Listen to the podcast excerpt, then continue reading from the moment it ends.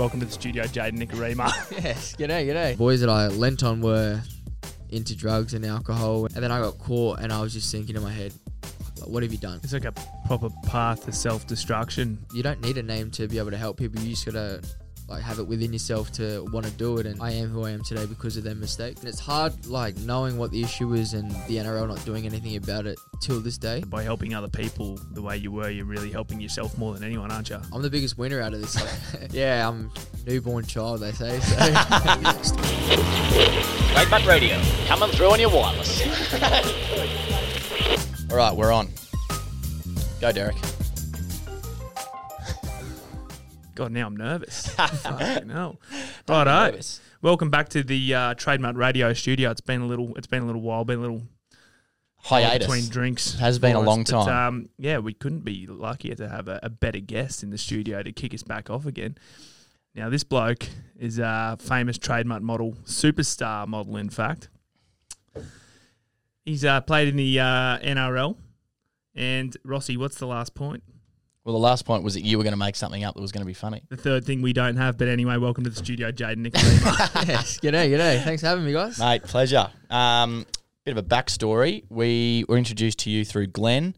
Glenn Azar was on our podcast. Uh, I reckon it was almost a year to the day we had Glenn on because it was my wedding anniversary, which is next week, and it was that day. I remember talking to Glenn about that. Remember? So that's weird. Nearly a year oh, because you were going to get, um, you were going to go visit the marriage council. we went to the marriage council for our first wedding anniversary. Fuck, Yeah. I better book that in for next week. They were on, they were on the rocks. Better get that checked in. Better get that checked in. But um, yeah, Glenn was um, awesome to intro us to you last year, and you came out, you had a chat. Um, or Glenn had a chat to our team, and then intro you to us. And mate, it's been awesome. We were in a photo shoot last year with the Wild Side, and uh, finally we can get you in here and, and have a really good yarn. So mate, appreciate the time. No, mate, I'm a, Glenn's little apprentice. He's uh he's the goat. We call him MG down at uh, the gym, Mind Guru. So um, I'm happy to be here. It's quite funny that it worked out nearly a year Yeah, yeah, in advance too. So That's awesome. Yeah, well, I suppose your backstory. Um, a lot of people know, obviously, your last name with your brother that playing now for the Warriors, and you were just in the Warriors system, and we'll talk on that in a bit. But I mean, we'd love to know your, your background, where you're from originally, and um, yeah, the, the the lead into the NRL and how you got there. Yeah, sweet. I'm New Zealand born, born in Palmerston North, uh, but I moved to Australia when I was eight. Uh, that was due to Kodi, Kodi's footy career. Uh, he got picked up in New Zealand, which is quite odd. Moved to New Zealand, uh, moved to Australia, and then yeah, we played footy uh, at Norths Devils, Aspley Devils through our junior footy. Kodi, he must have been. How young was he when he got?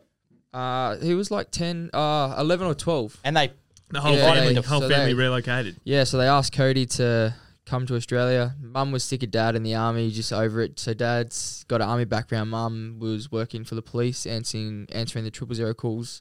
whoa, So they're pretty strict parents, tough parents. They've seen everything. Um, but yeah, mum was over it, so we moved to Australia.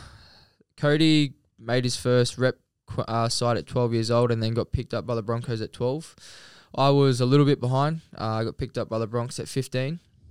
And then from then on, my footy career just took off. I made Australian schoolboys, Queensland schoolboys.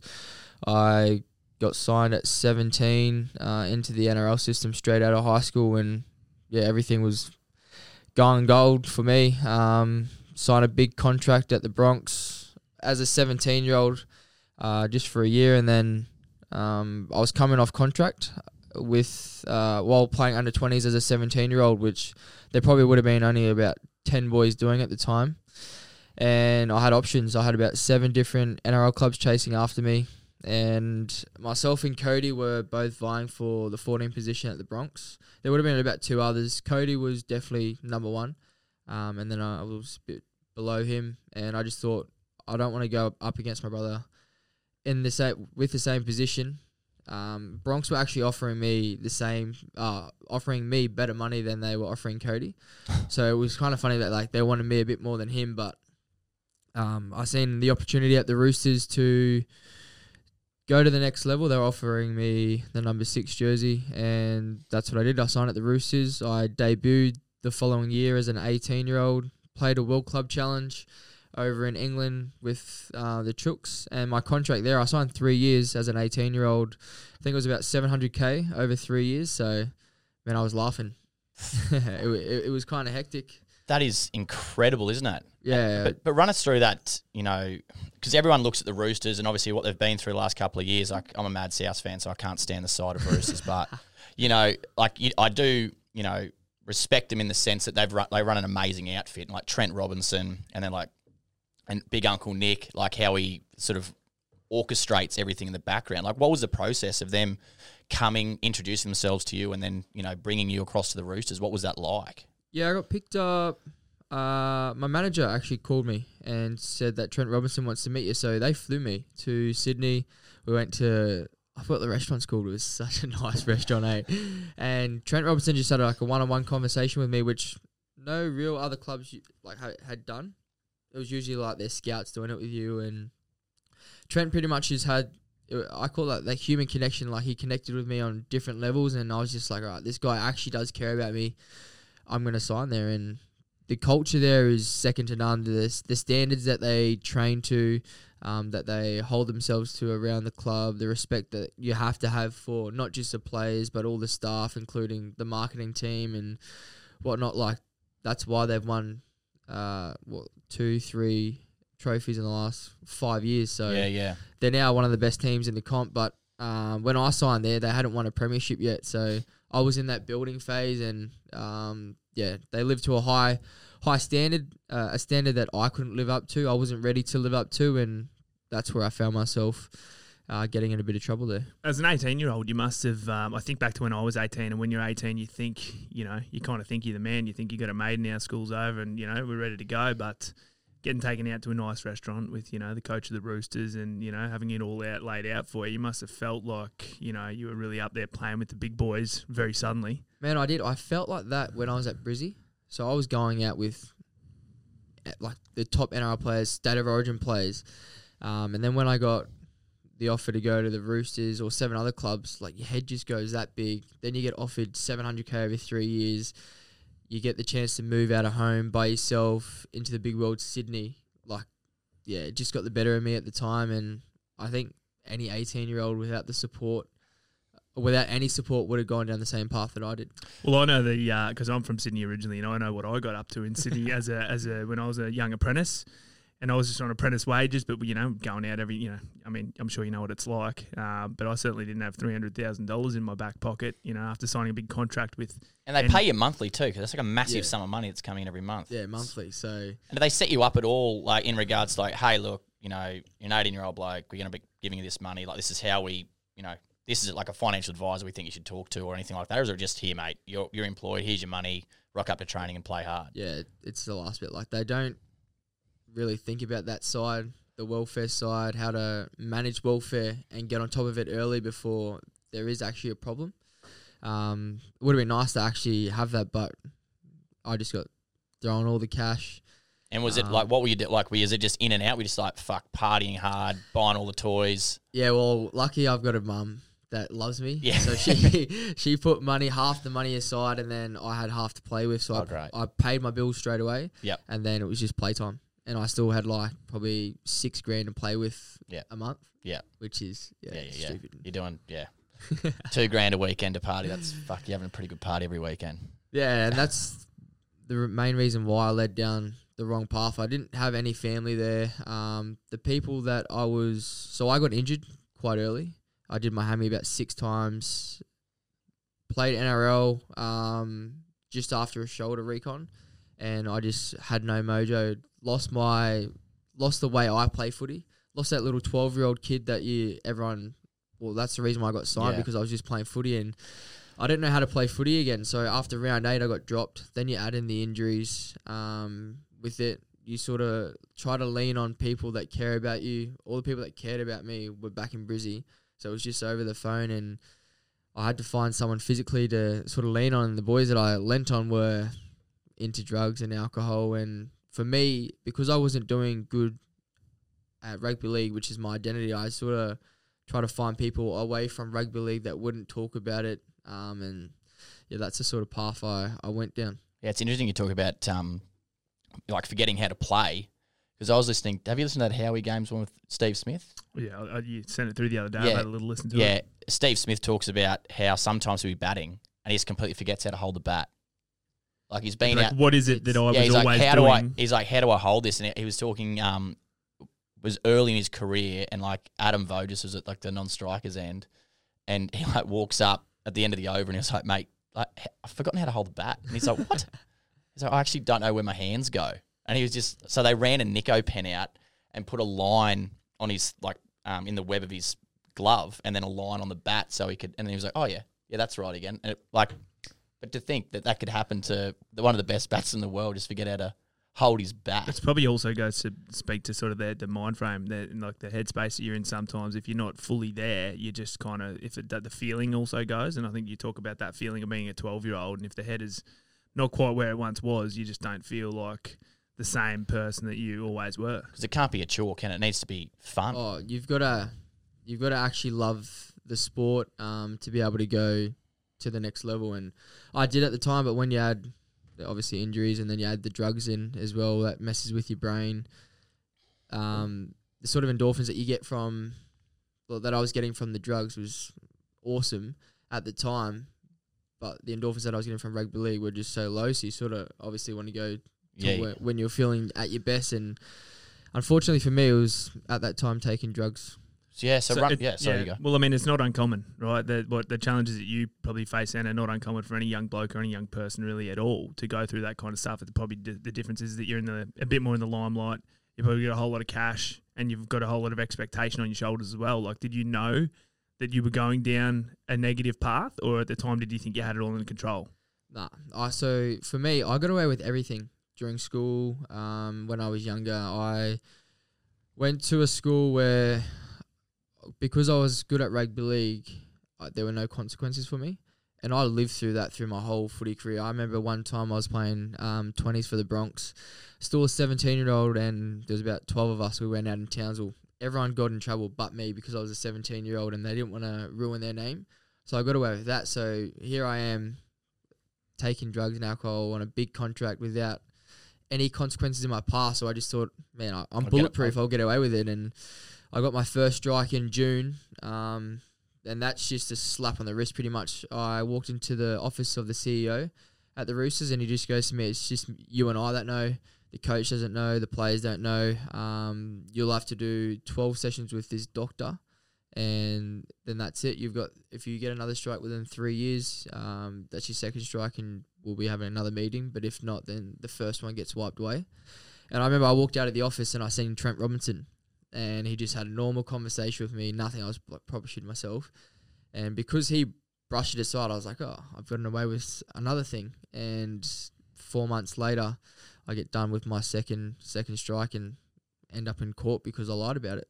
And did you, and obviously you got to keep up that lie to your to your teammates. Like, did you tell anyone? Uh, I mean, surely some people would have known, right? Like, Yeah, a few a few players knew just because we were on, on it together, and one of the other boys got caught for the first strike. But um, yeah, for the second one, I knew that I was in trouble. So for your second strike, if you get caught, you either get a twelve match suspension and the club keeps you, or they rip your contract up. Now I wasn't offering anything to the club. I was injured. I played about two games, and then outside of that, I wasn't given back to anyone. So I knew that they were going to rip my contract up at that time too, I was talking to Broncs. I was a bit homesick. Wanted to come back home, and I was about to sign um, like a two-year contract with Brizzy. So I pretty much lost about over a mil, um, just over a, a mistake. Far out. So what was that? So that second time. So obviously it's like a. I'm I'm assuming it's like a piss test or whatever, right? Yeah, yeah, piss. And so they so they've called you in, and you're like, "Holy fuck, I'm done here." And then what was the mindset? you must have been shitting, you shitting yourself going in there. What? Yeah, well, we had our Mad Monday. Um, I had, I had, I would have gone for three days. But for us, we, we know that the drugs stay in your system for two to three days. I got tested three days later. I trained um, within that three days, so I thought I was sweet. Um, I was stressing a little bit, so I was like asking one of the boys if he could do it for me. But then I was like, nah, just like just do it. If you get caught, you get caught. Who cares? Wasn't really thinking about it. I think at the time I was just over footy as well. So I was like, oh man, like it's it's nothing if I get caught, I get caught. And then I got caught, and I was just thinking in my head, fuck, like what have you done? Like you just thrown away X amount of money, um, you're gonna have to tell your mum, your dad that you're taking drugs, and they're fully against drugs and alcohol. They've they've seen it all. They're yeah, They probably think you're perfect as well, right? exactly yeah. Like especially mum, being a mummy's boy, like he never gets in trouble, and then yeah, all these things were going through my brain. How can I get away with it? And I just decided to lie, um, lie about it. I messaged one of the boys. Um, so I got caught playing cup, and I messaged one of the boys in the cup team to take the fall because I knew that the NRL wouldn't like go to a cup team. They'd kind of hopefully just brush it aside. Yeah, someone spiked his drink. Um, we'll give his contract back and then move on. Put it on a stat dec, and then I ended up going through court for like two years. Um, the guy that said he spiked my drink came out and was just brutally honest. He said, I didn't do it. I got made to do it. And unfortunately for him, he got in trouble as well for trying to cover me, um, which I've, it sort of, yeah, sucks for him that I put him through that as well. But um, for myself, I ended up in like a magistrate court, cost me over an extra $20,000. Couldn't play footy for two years. So I proper lost all my identity as a rugby league player, and for what made me happy was drugs and alcohol. I just dove deeper into that issue. I got done drink driving, um, high range during that time. Lost my license over a twelve month period, and I proper hit It's rock just a vicious cycle. yeah. Vicious cycle. It's like a proper path to self destruction. Oh, and it's all I've only got myself to blame, and uh, uh, hindsight's obviously a beautiful thing. I can look back on it now and be so appreciative of it. But if I had gotten away with um, the second strike, if he, um, the guy that said he spiked me, if we both got away with that, then I wouldn't have learned anything. I would have been 25 now, would have had an extra mil, um, but I would have had a bigger drug problem, a bigger issue, um, and I probably would have lost my family. So I suppose what you've gone through, I mean, it's pretty unique because you, you know, uh, the lies kind of sort of, you know, snowballed really and created a pretty bloody big issue there. Yeah. So there's probably a good lesson there. Uh, but do you see, I suppose you would see a lot of this sort of similar kind of behaviour, you know, in footy teams that you played for and in the NRL and, you know, potentially other people who get through and maybe don't have such severe consequences as what you as what you went through at the time. yeah, I see it all the time, and I look at them, and sometimes I just want to like pull them up and like just tell them this is why we're teaching you. But these kids will only take in what they want to take in sometimes, and I can tell my story to them numerous amount of times. But if they don't want to listen, Yeah. they won't listen. So they just have to go through their own lessons to be able to to learn as well. But that's sort of why we we run these camps for 11 to 17 year olds, which we'll get into. While we talk to other footy clubs and while we're big on going into schools, because I think for me the biggest problem is like taking accountability straight away. Yeah. I feel like especially as kids, you sort of look to elsewhere to blame. If we can get these kids to start taking accountability, if I took accountability of my actions on the first strike or the second strike, none of the rest would have happened. Um, and that's where I think the biggest issue is. Absolutely. The you talk about your family, and I know you're a strong family man. Um, I've heard you talk about it before, but I can kind of relate, not to the same level, but I mean, I got caught by a sniffer dog at uh, Good Vibes Festival in Sydney when I was like 19 years old with a few pills in my pocket, and I try. I didn't tell. I could not tell mum. If mum found out, um, that's my life over. So I didn't, but I told my brothers, and they were like, you know, helping me manage this situation or whatever. Until Maroubra Police Station sent a letter home to my to my house, and Mum called me and she's like, "What's this letter from Maroubra Police? Like, what the fuck's going on, Daniel? Like, you better tell me everything right now." And I was like, You're not a bra boy, though. like completely freaked out. Don't think I went home for three days, but I was like, it was the most shame I've ever felt in my life. I was like, how I've let my family down. My mum, she's a single single mother. She's worked so hard, and here I am, am as a 19 year old. My life's over. How am I gonna How am I gonna come back from this? Like the shame that you felt. Can you describe that? Like how how you know how much did that weigh on you? Yeah, I know exactly how you feel. So when I found out the second strike, I knew that I had to fly back to tell mum and dad just because I don't want them to find out in the media. Oh, I get back into Brizzy, uh, tell mum in the car, and she's absolutely distraught, crying on the way home. And then I was like, "How do I tell dad?" Um, she just goes, "When you get home, just just tell him." And I was driving home. We would have been about twenty minutes from home, and we get this phone call from dad, and he goes, uh, "She he called mum."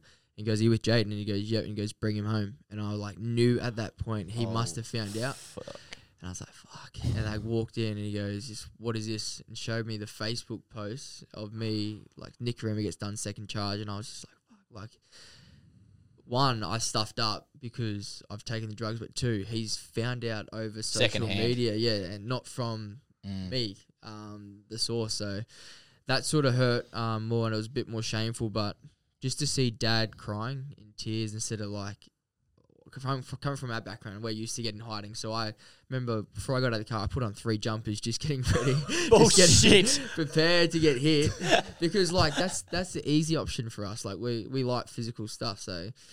I was like, oh, yeah, I'm going to hit here. But he just broke down crying. And just to see dad's disappointment, mum obviously in tears, I don't think they could have spoken to me for like three days just because I just put them through through hell. Like I didn't just disappoint them, like I disappointed our name. Kodi's obviously um, in the limelight too, and he would have gone through a bit around the, Oh, yeah. the NRL system as well. So Mate, Yeah, That, they must have just they they would have felt like they failed as parents or something. You know what I mean? Like that. I think that's what parents all do. They just it's all they think it's all their What fault. have we Like, done how- what, have, what have we done to make this happen? yeah, But mum in- actually said that as well. But in reality, they it's not. They they can't control everything. You know what I mean? Well, it's just like what you just said before. Like every story you tell to the ten to seventeen year olds that come through the, the um, system you guys have got going now, it's unless they listen and take it on board, they're still going to make the same mistake. So it's no matter how much you say to anyone or do anything. I think it all comes back down to everyone's got to learn the lesson themselves in one way or another. Where of what severity? And Yeah. that's the biggest thing. Like I say that as well. Like we go out and do a bit of talking now, you know, as do you. And you, you can, you can preach, you know, you can say, you can shout from the rooftops, but I also think people have got to make their own mistakes. And like, Yeah, well, all knowledge is yeah. It's it's most of the things that we do in life with is through things that we've made mistakes in and changed the way we operate. You know what I mean? Like no matter how many people come out and say, people still make the same mistakes all the time. so I want to ask you, because I remember when, what I was saying when I, you know, when I got in trouble and I thought my life was over, the period of time after that, when like, you know, it's, you've, you've come out with it, it's already out in the open and everyone starts to heal.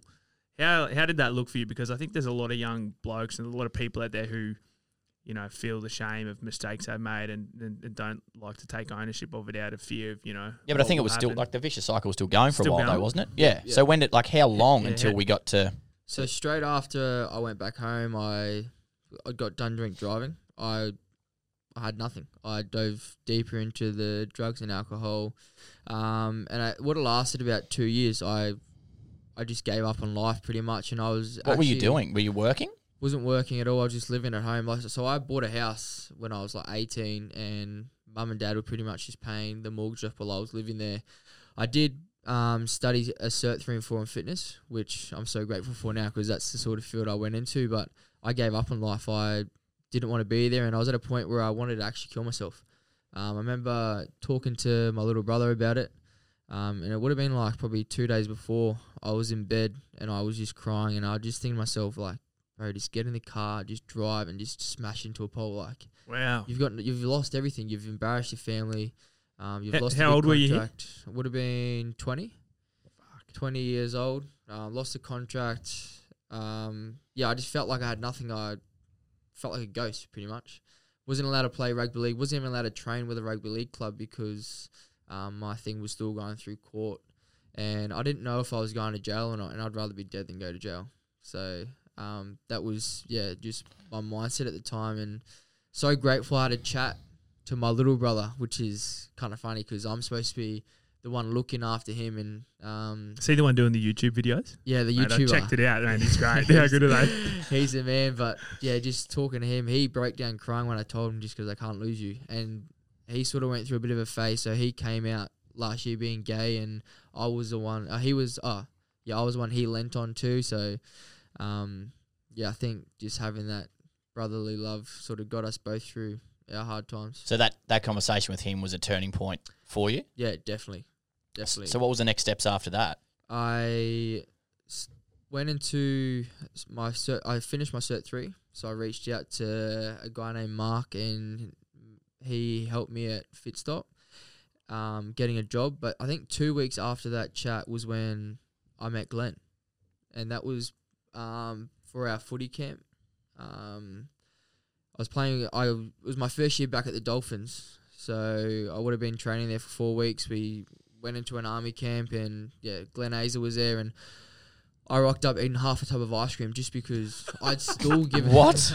I had still given up on rugby league, but it was still my. you were there at, yeah. the, at the camp eating the ice cream. on the way to the camp, just eating ice cream. I was just What like time? what Is it ice early in the morning? No, what ice Nah, cream? nah. Importantly, cookies and cream. It had to be. It was just before the start of it, and yeah, obviously, like I said, I, I'd given up on life. I'd given up on rugby league, but it was still my identity. I was still good at it, and a part of me still wanted to get back in the NRL. I just didn't know how to, and I thought, well, everyone was telling me that like it was gone.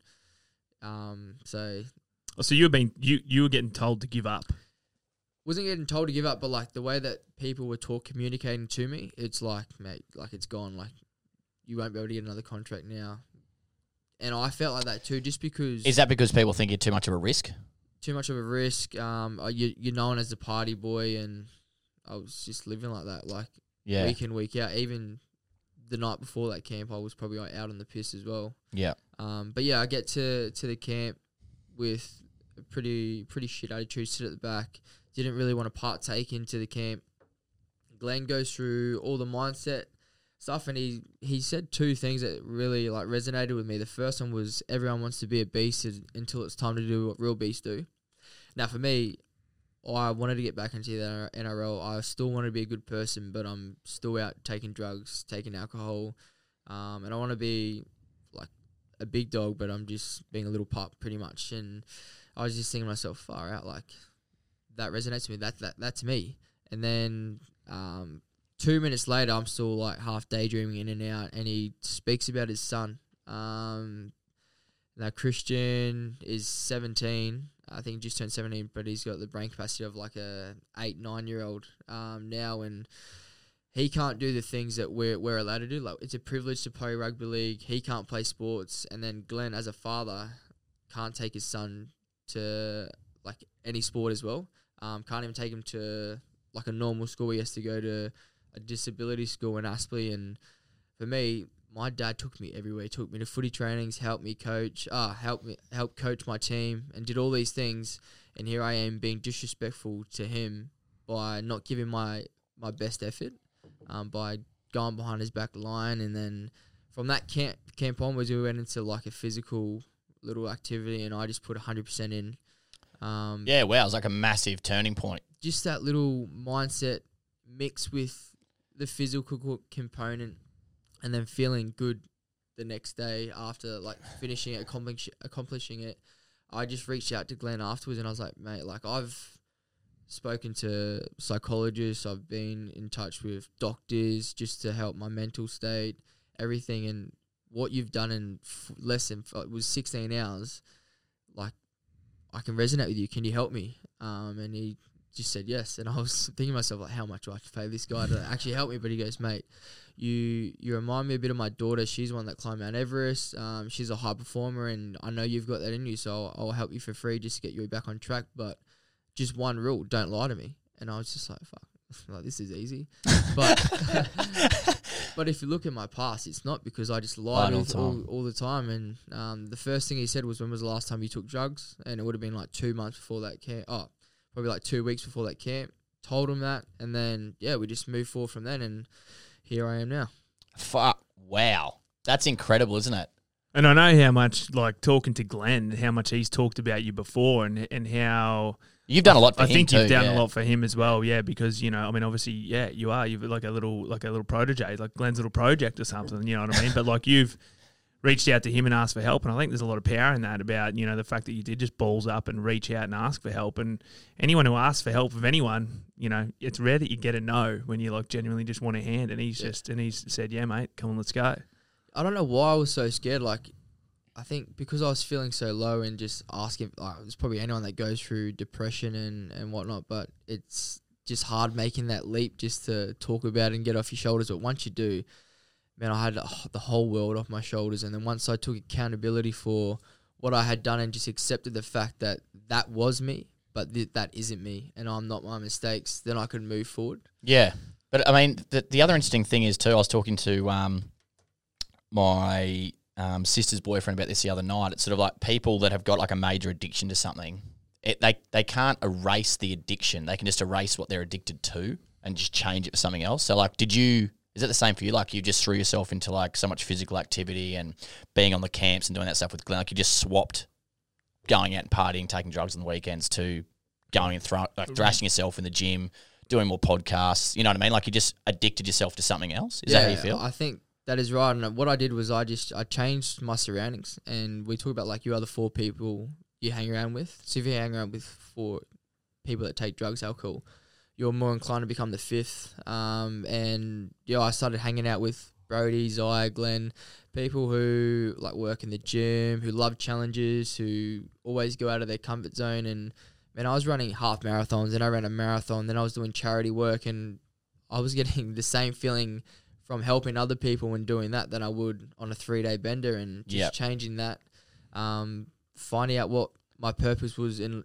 or is in life. And for me, I love helping other people. yeah. Um, and yeah, once I got a hold of that, like my life just went.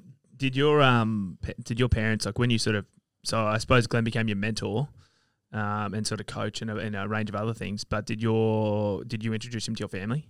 Yeah, I did. I think the first time we introduced him was when so myself and Glenn did a, a podcast on his Building Better Humans one, and it was a two piece part where I just spoke about my story, and it was the first time I actually took ownership. told it, yeah. told told my story. That's right. It was in the, the paper as well. Yeah, yeah, yeah, yeah. I remember. And then on the second part, he got my family in um, to talk about what they went through as parents because that's always important um, for them, and just to show other parents that it's normal. Anything can happen to your kid. Like we come from, a, pre- I call it a perfect family, and I obviously tarnished um, or went down the wrong path, which Yeah. no one thought was possible.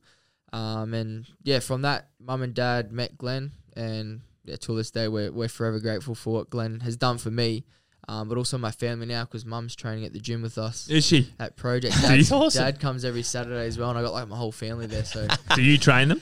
Yeah, I train. I play. You flog them? I flog 'em. yeah. Did you did your old man come in wearing three hoodies? Yeah, nah. but when we were younger, Dad used to touch us up, ma- make us run around the block. So whenever I get the chance to make him do extras, I, I make, Make sure him do give it. do, it- do Yeah, extras. It was interesting you saying uh, before that the charity work and stuff like that, helping other people has been really good for you. I'm reading a book at the moment. It's called The Book of Joy. It's like this guy, he followed um, the Dalai Lama and Desmond Tutu, the Archbishop of South Africa, around for this speaking event. And they talked exactly about that. Like what brings people joy is like inner happiness, but then also being generous and helping other people is what, you know, it's, it's nothing material. And it was even the, um, we are on a talk yesterday with um, Alice Payne from QUT at the Queensland Museum. We were on part of a panel We're recorded t- with yeah. the ABC, right, on the subject of the psychology of fashion. We but are, what we're and, two and tradies. an interesting thing that Alison Models. said was that there's a you know when someone does buy something new, um, the research has come out that the feeling and the euphoria of that your euphoric feeling is gone within one day. You know, whereas when you're going out and you're helping people and you're bringing yourself inner happiness and joy by helping other people rather than materialistic stuff, it has a longer lasting effect, literally on how you are as a person, which is incredible.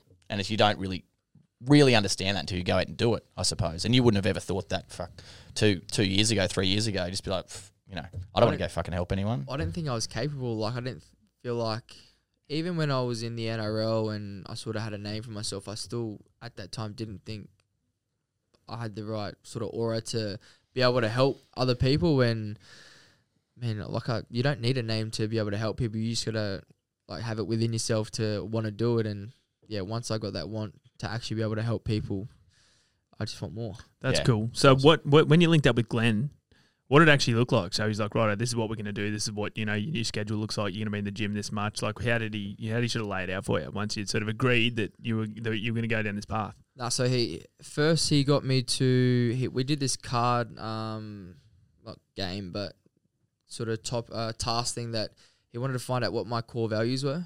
Um, it was a card.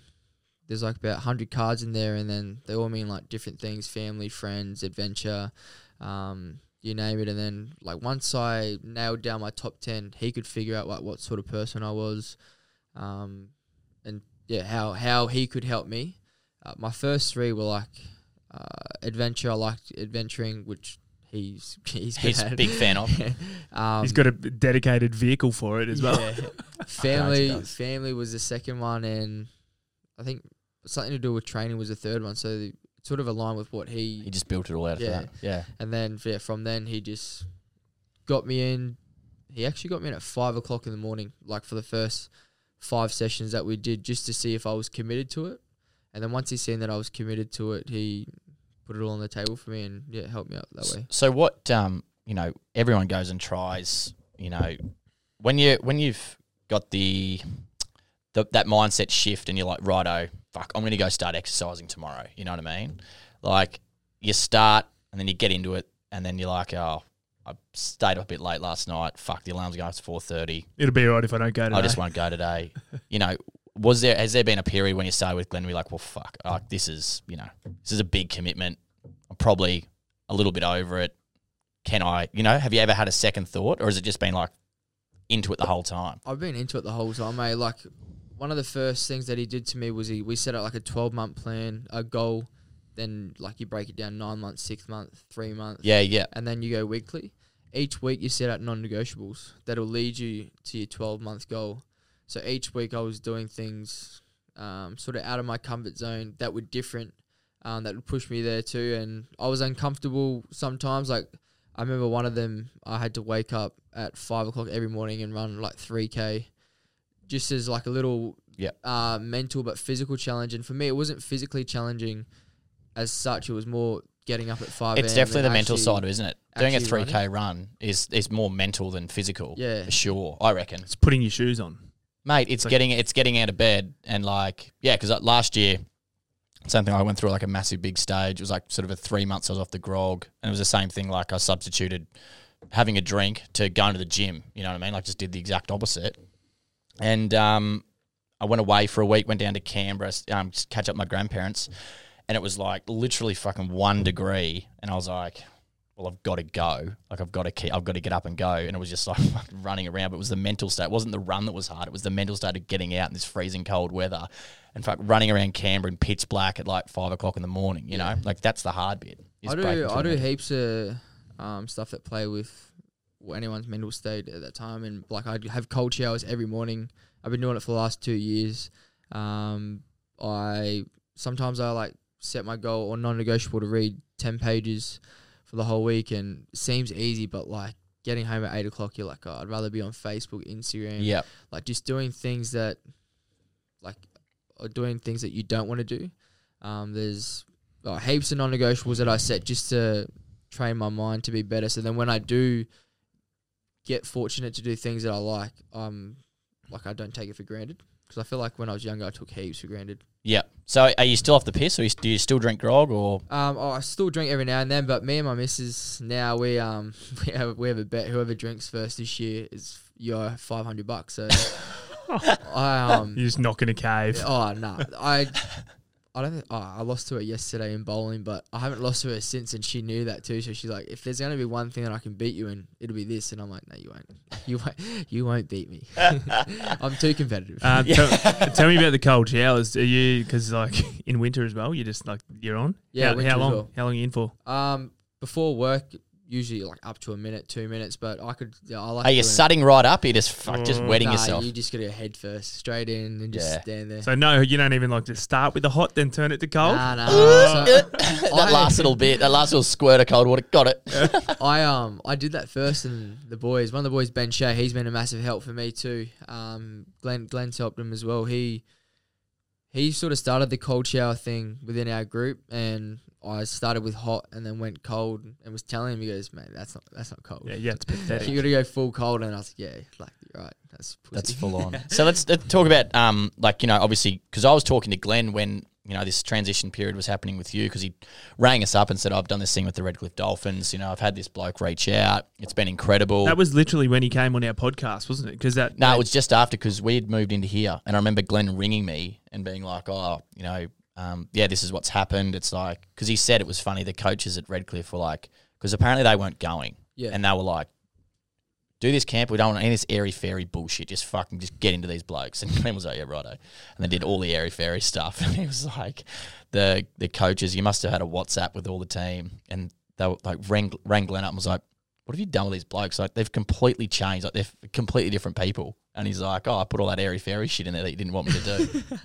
and um, yeah, and then said that you'd reached out, and he said, you know, like we're to get this bloke back in the NRL. Like fuck, that's my goal. Like I'm to get this bloke back playing footy and rebuild this guy. You know, and let's let's talk about what happened like end of last year at the New Zealand Warriors and, and that whole you know that whole thing that happened you know, end of last year. I'd love to know more on that process and how that all came to be. I still get um goosebumps talking about it, eh? Just because it was such a long process, like over three, four years, um, of me rebuilding, finding myself, um, and then becoming the best person that I could be. And for me, it wasn't always about rugby league. It was about what can I do outside of rugby league that'll help my career in, in league if it did um, eventuate. And um, yeah, I was fortunate enough to have a good life outside of rugby league, working with Glenn, um, having that smile on my face that was lost for three years. And by doing that, my rugby league just skyrocketed back to where I was. So I had that 12, 12 year old kid back in me. Now I still had, I had six, or six yeah, six injuries over the, the two, three year period as well. And I was still smiling, which was kind of weird too. Like I was like, man, I shouldn't be feeling this happy. Um, but I was. And, because I was helping other people um, outside of rugby league and I was doing all this good stuff, I think the Warriors seen that. Um, and I hadn't played a footy in like 12 months and they gave me an opportunity to to go to the Warriors, um, to go to New Zealand for a preseason. And yeah, I went to New Zealand in November, I think it was. Um, or maybe December was a week after our, our modelling photo That's shoot. right, yeah, yeah. and yeah, I had the time of my life. I got back into a system where like I think they sort of take for granted a little bit. Like there's ice bars, there's hot colds. Um, something that I had to pay a membership for here here in Brizzy. the training plans all done. It's all specific to rugby league. I was doing my own training and sort of picking out different things from different trainings that you see on podcasts and YouTube. And just yeah, the whole feeling of being an NRL player again was yeah something that that I, I missed. Something that I really want to get back into, and unfortunately for myself, I did my shoulder again. Now I sort of knew that I had a um a bit of a tear in it before I went over, but just the opportunity to go over there, and I didn't go over there just for rugby league. I went over there purposely to see what the younger boys are doing and see how I can help them.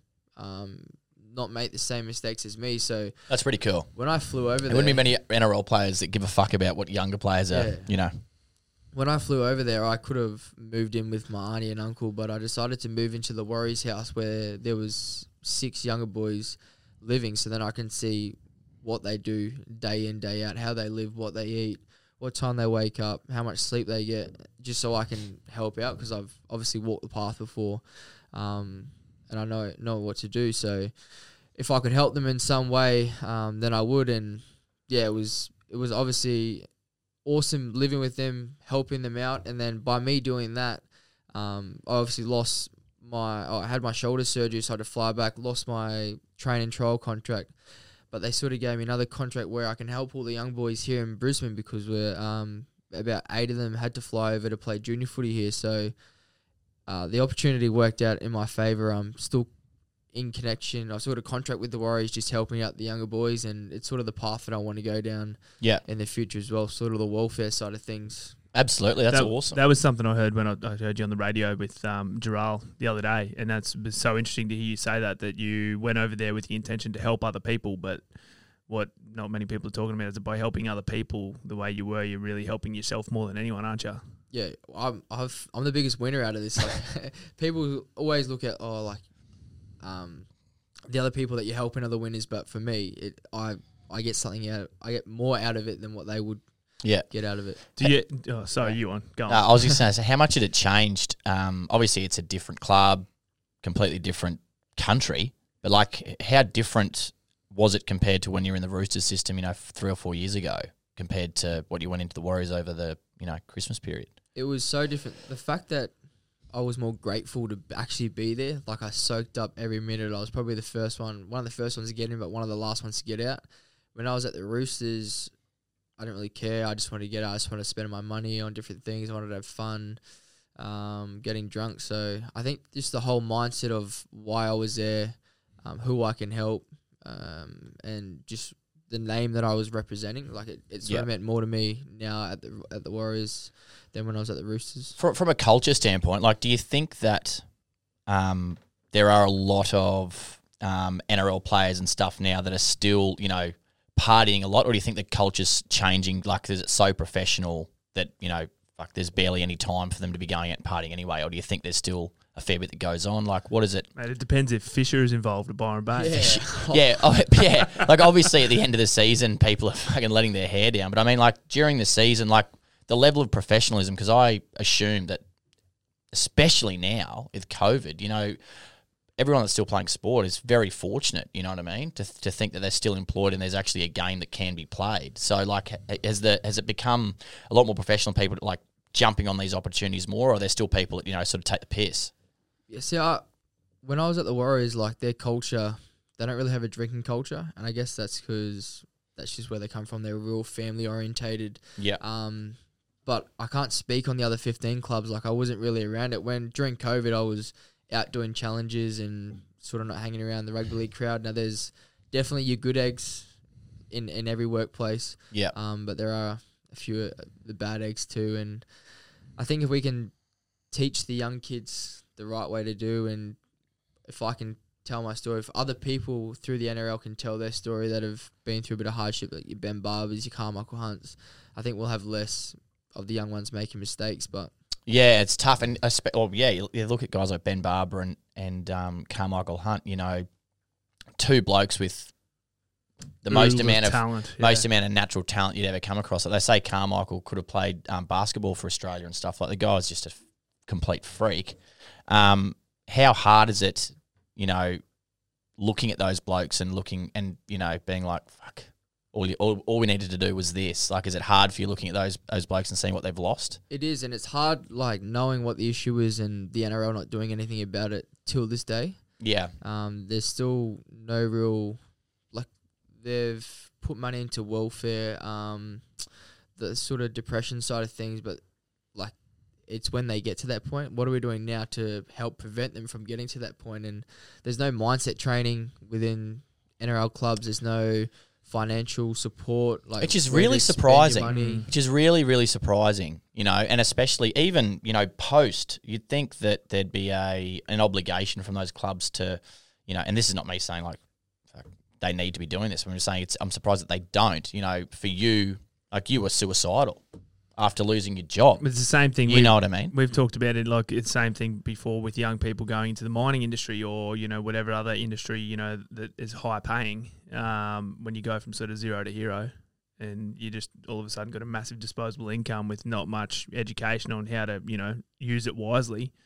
It's across the board. It's probably not just Oh, the NRL. Yeah, no, it? absolutely. But I'm saying, like, but you, you know, these guys are in the in the spotlight. It must be, you know, and I, I, I don't know, like the the decisions that people make to go to different clubs. You'd think they'd be trying to do a bit more of that to entice more talent to come. Be like, look, we just don't give a fuck about you rocking up and training and playing on the weekend. We care about you know all these other things. You know But if I mean? you said to a 20 year old, oh no, you were 18 when you got your, Yeah, yeah. 18. So if you said to an 18 year old, we'll give you, you know, in Watson's Bay or wherever you were, we'll, uh, yeah, we'll give you this massive contract, come play for the club. Oh, and we'll also put you through a uh, financial management course. You know, is an 18 year old going to jump at that? Do they even know what, what, what no, but I think it's is? more like because they, they talk. This stat is wrong, whatever I say here, but it's like the NFL. Don't quote. The NFL, it's something like 80 or 90% of all NFL players are fucking completely broke within five or six years after they retire. And they're like on massive money, like hundreds of millions of dollars, and they're all flat fucking broke. It's all relative though, because you're spending your money in the same sort of ratio as what you've sort of earned. You know, you're playing No, with that's- the big that- boys. You want the cars, and that's what the- I mean. whole Whereas thing. if you could be like, you know, we're going to do these strategic things, set you up. Yeah, yeah. You're not going to have as much cash on you now, but I can guarantee you by the time, like if you have a, you know, three, four, five year career, you're going to save you this much money. Like you'll be set right up. I think at the yeah, end of they it. just need to be, they just need a financial planner, um, just to tell the players like how much they're earning, what they can save at the end of this year to put them in a position to reach or to buy a house or to do what they want to do. Do you think it's a bit fucking what he's got and what he's doing? Because like you know, if you're playing at the Roosters, you got James Tedesco's on a million bucks a year, and then you've got you know the the younger guys that are coming through on a couple of hundred grand, but they're all like if they're all in the circle together, going out, hanging out, you know, like like James Tedesco might be spending five or six hundred bucks, you know, just for a meal out somewhere in Double Bay, and the the younger guys like, oh fuck, we've got to try and keep up here. Do you think there's any of that? There, I, I think there would be, but that's where the mindset sort of training comes in hand in hand. Yeah, like Goal planning. Yeah, What you need to do to reach that. Like they- it Also, all what, comes- also, what's the average like? like, What's the average like lifespan of an NRL player um, forty. in, in, in rugby league? um, it's something like forty-eight games or something. It's two seasons. Two seasons. Ju- It's just less than two seasons. So that's that's kind of fuck all, really. If you were the to- average average NRL player gets two. Uh, yeah, forty-eight I games. suppose if you were to map out at the start, look, you know, your best case scenario, you might be here for two years. You might be able to earn this much money. This is what you can do. When you start to get some real, realistic numbers around it, maybe it, you know, might start to shake things up a bit. yeah, it is interesting. Do you look at where you were and where you are now, and you think about what you went through, and that if you hadn't have gone through any of that stuff, you wouldn't be Who you the, are the now. bloke you are now? Like, do you Yeah. think about that? It definitely wipes away any sort of anger that I would have had for losing all that kind of money. Um, any sort of regrets, they're out the window now just because I am who I am today because of their mistakes. Um, but I will be like a better person, and I, now I can impact a lot more people and have a lot more influence than what I would have have had if I um if I didn't make the mistakes. So- sorry, you go. Well, I just think you know it's so common. I mean, I hear we hear stories of twenty year olds. It seems to be like twenty year old blokes seem to have the weight of the world on their shoulders, and they need to be everything to everyone. And if they're not, the sense of shame that comes with that is sort of it's it's ridiculous. But the reality is, is that at twenty you're just a baby, and you need to make mistakes to figure out you know who you are, where you're going, and what you're going to do. And without making those mistakes, you- like you can actually come back from you know some of the worst mistakes and and be a far better person for it, or what? One hundred percent. Like I thought I was my mistake, so because I got done with drugs and alcohol, I just thought, well, that's me now. Like that's me, the, me for the rest of my life. And until I met That's my identity. Who I am. Yeah, until I met Yeah. Glenn and he told me, mate, you aren't your mistakes. Like you might be labelled as this all over. Like you looked my name up on the website on anything, it was like Jayden done, done with drugs, Jayden drink driving, and that's just who I thought I was. But until I changed who I was, um, and started posting differently on social media, me running marathons and all that stuff, like then people started to catch on. And funny story, my manager um, actually messaged me probably about three weeks into me making the change and goes, mate, is everything all right with you? and it, it's kind of weird. Like I was just because I was posting all that party boy stuff, like that's who everyone thought I was. Yeah. And the minute I change, like someone thinks something's wrong. So Did you lose? Oh, well, I assume you've pro- you probably lost mates that you didn't need. You know what I mean? They're probably bringing you down by by the transition you've had. And what was that process like? yeah, I wouldn't really say lost mates. Like some of my mates actually came with me. Oh, and, great. And How changed their life, which Yeah. meant a lot to me. I had family members changing their life. Um, one of my uncles was, was lost like 30 kilos. He's the one that helped me run the charity. He so we ended up running 118k um, for this young boy Hendrix, who shit. he had a brain tumor at eight years old, and my uncle would have been 150 kilos then. So him moving 118k was a massive challenge over 24 hours, but he got through it. And by him doing that, like it inspired me to Yeah. push further and head towards that NRL goal. And That's Yeah. really cool. That's really cool. Bringing people along with you. Fuck, that's awesome. Um, we should have a quick yarn about because this is the really cool stuff from what I've seen is everything that you guys are doing now with. Uh, I can see you the, you're wearing your bro chat t-shirt, um, which is cool, and I'm thinking here this is hilarious because there's three young blokes with no with, with hair, and then there's one bloke without hair, which is He's Glenn. got hair, but it's on the He's got a- bottom side of his head. on It's on his his face. chin. uh, which is hilarious. Good one, good one, Glenn. Um, no, but um, the stuff that you're doing with um, you know with youth development now is really really cool with both boys and girls. Um, I'd love to hear more about that because I was watching a video that Glenn put together from one of the most recent ones you did, and all the young fellas were going for a run. And you were down on the grass talking to them afterwards, and there were a mix of natural athletes and not natural athletes. I think your message was you're all spread apart. Is that what a team does? You know, the rest of you guys who are, you know, up the front who are natural athletes, you guys should be working together as a team and helping these other guys get through because that's that's what a team does. And I thought that was really cool. Yeah, Tell yeah. us a bit about the camps you've been doing. Man, it was awesome, mate. So these camps, obviously for me, I made my mistakes. Well, my big mistakes were a reflection of what I did during school. Um, the consequences that I, weren't handed to me during school, which led to me obviously getting done with the drug thing. And our big emphasis now is on the 11 to 17 year olds. Our society is it's shit these days. Like they're it's so much harder for them. You got social media, you got people clearing the pathway for you, and I feel like there's no harsh consequences now just because man, if you get if you smack a kid and you're their parent, like you could go to jail these days. Like it's just like Yeah, no one true. gets smacked these days, so it's so much harder for us or, or like parents just to put these kids into line. So um, that's why we we focus on these young kids, and it's pretty much just to empower them, just to tell them that they are leaders. Um, I feel like nowadays parents sort of try control their kids to an extent, um, and if they're not controlling them, they're yeah clearing the path, and then kids sort of don't know what they want to be. They're labeled to do this. They're forced to do different things. So we pull them away. We take the phones off them, um, and we just run them through mindset training first.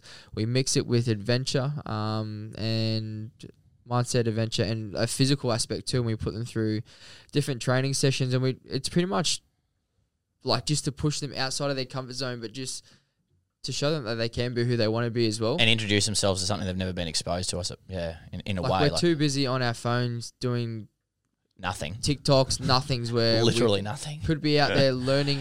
Like the biggest thing for me was human connection, and these kids uh, just before we got on the bus to go um, to the big hike, they were asking if they can go on their phone to listen to music, and we were like, talk to each other, like.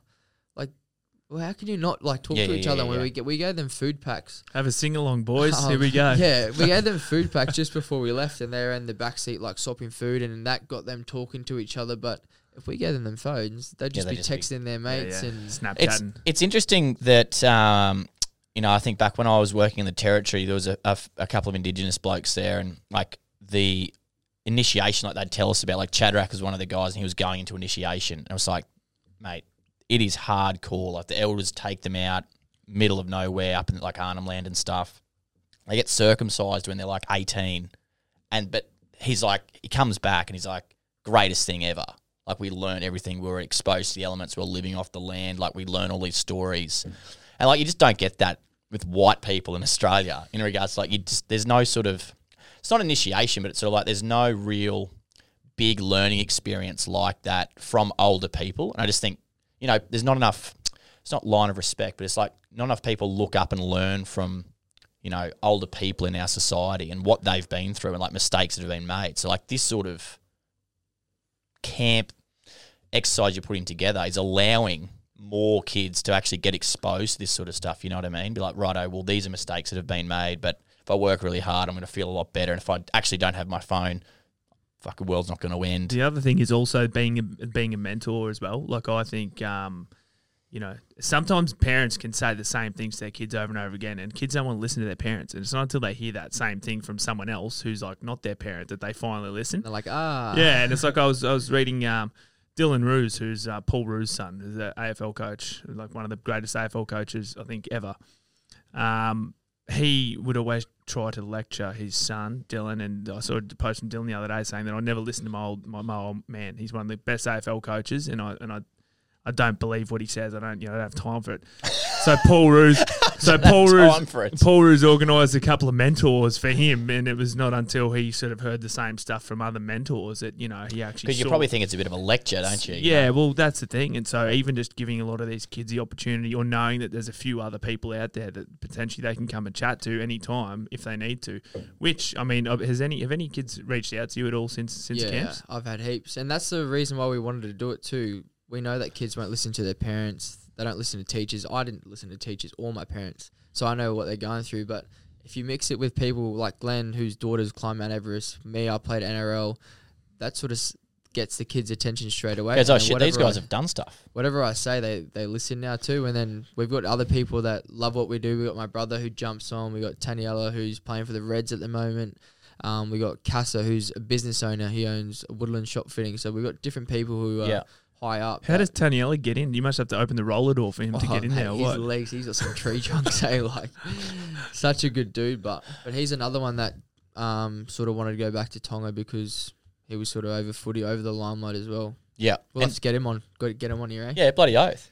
And what's the? I suppose we're pretty much up for time, aren't we, Deco? Yeah, he was giving me the nod before.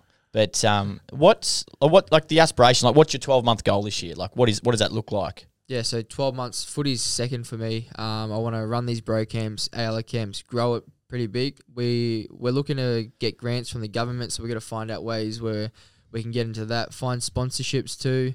Um, we're going to level them out, like your bronze, where a business pays 500 bucks to get a kid on, but then you might get a corporate sponsor that's worth 10 grand, but you get to have five kids on, and then Glenn will come and speak to you Yeah. um, for like a two hour session, just figuring out our business plan. Yep. Um, and then just going head first. Awesome. And he, he's still got aspirations to get back into the NRL. Yep, definitely. But that's sort of second for me. And I know that um, if I focus on helping other people, getting these programs up and running now, when I do get back in the NRL, I can still focus on that as well. Your parents must be bloody proud now. Like they must kind of think everything you went through was like one of the greatest, you know, f- fucking speed humps that anyone's ever had to go over, or what? Yeah, I'm newborn child, they say. So still mum's favourite though. Yeah, cool. Awesome. That's great, mate. All right. Fantastic. Well, um, really appreciate your time. It's bloody awesome. We'll put all the links up so everyone can check out Bro Chat, the podcast, everything you're doing with Glenn. And um, mate, thanks so much for your time. Really appreciate it. No, awesome. Thanks, Cheers boys. for coming in, bro. Thanks, mate. Awesome. How long was that?